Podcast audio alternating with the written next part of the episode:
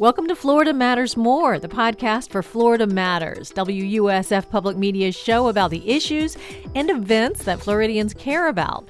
I'm Robin Sussingham, and I host Florida Matters along with Carson Cooper.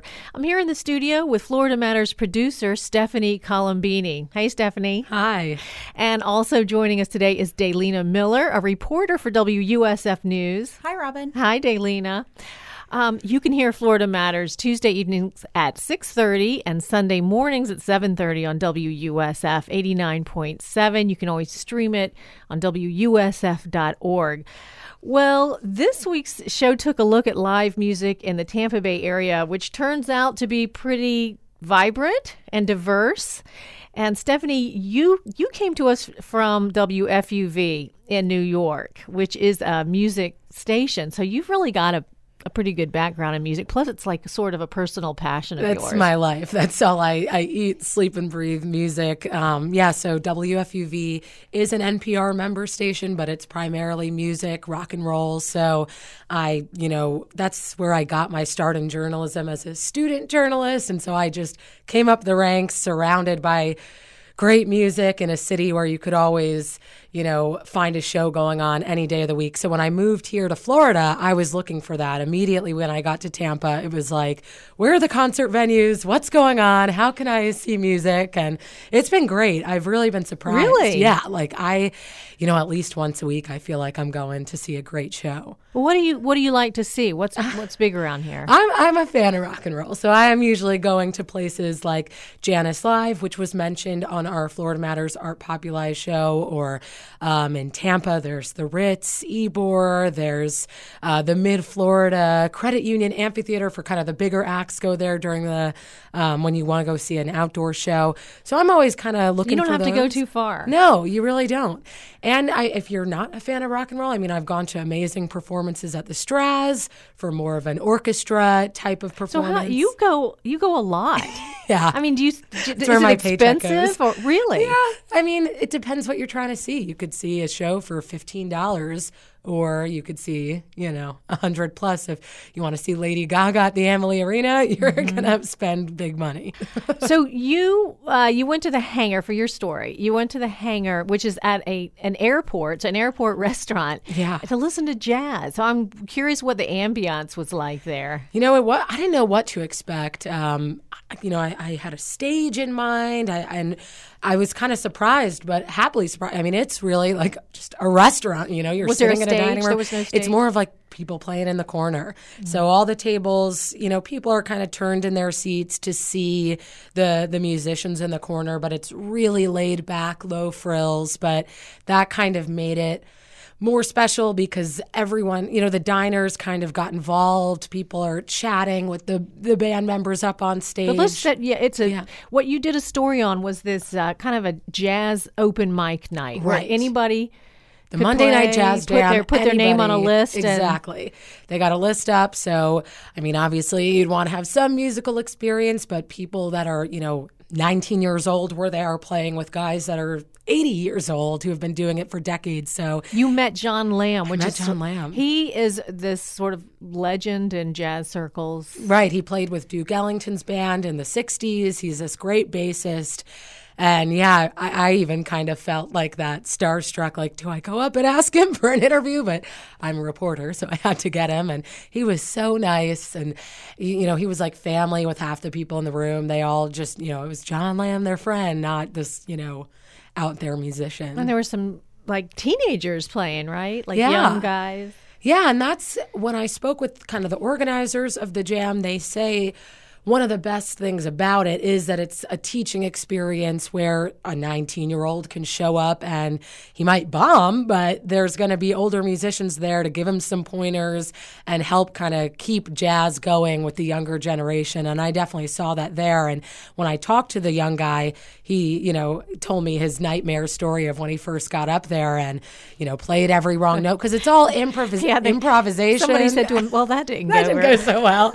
you know, you're trying to work with three other musicians and keep up with their solos. So I guess he didn't the first time, but that night after he got his tips and you know kept coming back and coming back, he was great. Was You it wouldn't- really crowded or? Yeah. Like it's hard to find a Hard seat. Hard to find a seat. I was, yeah, we had like the one free table left is where I ended up sitting to kind of. Is there a cover charge? No, no cover charge. I mean, I think they expect you to buy a glass of wine or something, but that's like six bucks. So you can definitely get some great music for not a lot of money. I, I'm I'm so gratified to hear you that you moved down here from New York and felt like you kind of didn't miss a beat as far as the music. Yeah. I mean, the one thing I will say is, Tam- and people talk about it, that the Tampa area has like, it's like the weekday curse or, so, you know, like band, big name artists and stuff. Typically, we're like the Tuesday stop. Like maybe they're in Miami on a Friday or a Saturday or uh-huh. Atlanta. So we're like the halfway, which can be tough if you've got a job or school the next morning, but I make it work. That's you know uh, in Lakeland we, we would sometimes get classical big classical music names to come to Florida Southern College or different places but yes it's the we we kind of try to grab them in between Right. venues on an off night or something a little extra money for them. So Daylina Miller you um tell me about you you went to a death metal uh, concert like so is this a long time? You've been following death metal for a while. Is this like something that you that you follow and you like Yeah, I've been a I've been a heavy metal fan for a long time, and death metal is just one of the many subgenres of heavy metal. Uh, when I went to school here at the University of South Florida, I was in the Heavy Metal Enthusiasts Club. Really? I was, uh, which I believe is still going on. And uh, you know, and I swapped CDs, you know, with friends in high school. I didn't get to go to a lot of live performances and things in high school. One, money was a factor. I grew up with a lot of siblings in a low income family. Right. Um, Um, and but the places where you can go for $10, $15 are sort of these gritty little hole in the wall dive bars in Ybor City, which are fantastic for the environment, fa- you know, factor, and you know, and really this seeing people in this tight knit community. But a lot of these places don't allow people that are under 18 or under 21 on certain nights. So if you're like a middle school or a high school student into heavy metal, it's a little bit tougher to get access to the live music. But What, what's the safety factor like at those dive bars in Ybor City? You never, you feel okay? You feel I've never felt uncomfortable. I've been good. I've been in mosh pits where I've gotten pulled in and, and, and just about to get trampled, and then some big burly dude comes up behind me, grabs me by the back of the shirt, yanks me up before I hit the floor, and then apologizes for touching me without my eh, without my permission. So these guys are really friendly, really cool. I mean, they're covered in black leather and studs and piercings, and they have long sweaty hair, and you know, there's sort of a lot of these stereotypes about heavy metal fans and death metal fans, and I would say probably a lot of people sort of play into that with the way that they dress, but they're some of the nicest people I've ever met.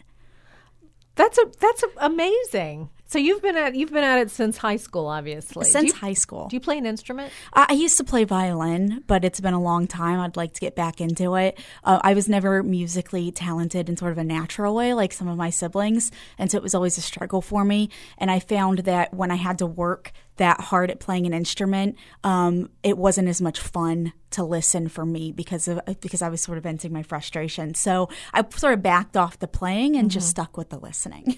So what is the attraction to death metal? Because I got to say, you know, not everybody is not everything is everybody's cup of tea. You know, and I I listen to death metal and I don't. Not, I can't really get it, but I haven't listened to enough, probably. It, it- there's a lot of different factors. It sort of subverts societal expectations. You know, it's not this pretty music with this beautiful flowing rhythm. It's, you know, it's really hostile sounding. It's really frantic. It gets your blood pressure up. Um, a lot of the lyrics sort of evoke, you know, death and religious blasphemy and anarchy and, you know, sort of this anti authoritarianism. And, you know, and it's sort of a reflection of how people are feeling, you know, about the world that they're living in. And while death metal got its start in the 1980s and things have changed quite a bit between then and now, there, there are always frustrations with our political leader, leaders, with what's uh, going on in local governments, uh, with what we're seeing on TV, you know, uh, the media broadcast 24 7. You know, we have smartphones in our pockets that, you know, do push notifications. Like, it's really hard to get away from all of that. And just what's going on in people's personal lives. in you personal always have lives. things, right? Absolutely. And this is sort of a safe space for you to go and scream and rant and, you know, mosh with people and throw up the Oh, it's cathartic? It is. It's very cathartic for people. And, you know, you come out of it feeling like tired and sweaty and like you just went through like a really intense yoga session. Happy. You do. well, you, look do. so, so this the one that you covered for the for Florida Matters. It wasn't your first uh, show. No. I mean you've been you've been Definitely going a long not time, my so you know what you know to go to. And I was surprised when you said that um, that Tampa was the death metal capital of the world. I I hadn't heard that before. Yeah, who knew? I mean, probably some of the death metal uh, concerts and festivals in European countries are a lot bigger because you can get people from multiple countries that drive a lot less distance to go to another country than, say, someone coming to Tampa from like California. It's a much larger distance to traverse. Um, you know, and they're and the Europeans are really into their metal right now. Um, but death metal got its start here in Tampa. It sort of fell out of popularity just a little bit in the late 90s and the early 2000s. You know, there's sort of a cycle to all types of music. Right. Uh, some of it's just sort of natural interest. Other things come out of the woodworks. People get interested in people really into grunge and, and those sorts of It's getting things. it's getting more popular. It is that that's what they're telling me. Um, you see more and more of these concerts popping up in Ybor again in the same venues where they were originally. I talked to Don Tardy of Obituary, and these guys are like the Beatles of death metal. Like they were one of the ones that helped get death metal started. Um, they still tour. Uh, they had sort of a, a space in between recording their first few albums and now where they took a break. I mean, but these guys, you know, were growing up. They were coming into their own, getting married, having kids. You know, ha- you know, building their own families and sort of, you know, these more nine to five jobs. And then some of them have sort of come back into uh, into their music and their passion again as they've gotten older, and they sort of want to reminisce about you know their glory days. But they're it's not just them regurgitating old music on stage. Like they're they're coming out with new albums. You know, these albums are accessible to a lot more people because then it was like you know they're they were popular because they sold a hundred thousand albums. You know, in their heyday. You know, it was a new niche music, but there wasn't as much access for people. You had to get you had to hear it on the radio. Death metal wasn't playing on the radio. You know, you had to get uh, you know vinyl from somebody. Well, now you can go into the iTunes store and download every album Obituary's put out. Yeah. So, you know, kids like me, like, you know, that, you know, maybe I was having to wait for my parents to be interested in something, you know, or I was having to wait for a friend to sneak me an album at school or, you know, a CD when I was in high school. Now you can just go on iTunes and you can sort of explore. It's a lot more accessible. Yeah. I mean, when I think I, some of my favorite bands are from the 80s or this, and it's like, why would I know that when I grew up in the 90s? Like, without technology, I think people who grew up in earlier generations, like she said, had to wait for their parents or had to have that special record. But we have access to like a century's worth of music. So mm-hmm. your favorite band could be, you know, completely broken up by the time you were born, but you're able to discover them. And I see metal all over the place. When I'm looking for something to do around here, I you know I look for concerts at Crowbar in Ybor City or Orpheum. Half of the lineup is like metal bands, so it's all over the place. And even if you don't know the band name, like you see people lining up down the street and you can you look at them, you, oh, there's a heavy metal concert going on. There's a certain look, huh? there is. There's a certain look. Well, what do you think is is the Tampa Bay area known for any particular kind of music? I know you said there's, you know, metal is definitely one, but what about kind of a country rock? I used to think of Florida, you know, as sort of the birth of like the Lynyrd Skynyrd type of bands, the country rock, sort of folksy rock kind of band, but I don't know if that's completely gone or I mean, I still see some country concerts when I'm looking at, you know, upcoming lineups around Tampa and St. Pete, but not as much as I expected. I had some Florida stereotypes in my mind when I moved down here and was really surprised at how little of that there is. I mean, you know, Brad Paisley, you know, country, he was playing a few months ago. Like, you'll see names like that, but it's not. I mean, I, I really do think the metal and hard rock and emo, which was kind of like the early 2000s um, groups, those concerts when bands like that who were doing kind of 10th anniversary tours this year coming through the area, they sold out. Like I would, I was interested in going because I listened to them in high school. Bands like Taking Back Sunday or Dashboard Confessional, and I was like, I can just show up at the door and get a ticket. And sold out. That's it for today. Thanks for joining us. Listen to Florida Matters Tuesdays at 6:30 p.m. and Sunday mornings at 7:30 on WUSF 89.7. You can always find it online at wusf.org and come back next week for another episode of Florida Matters More and subscribe wherever you get your podcasts.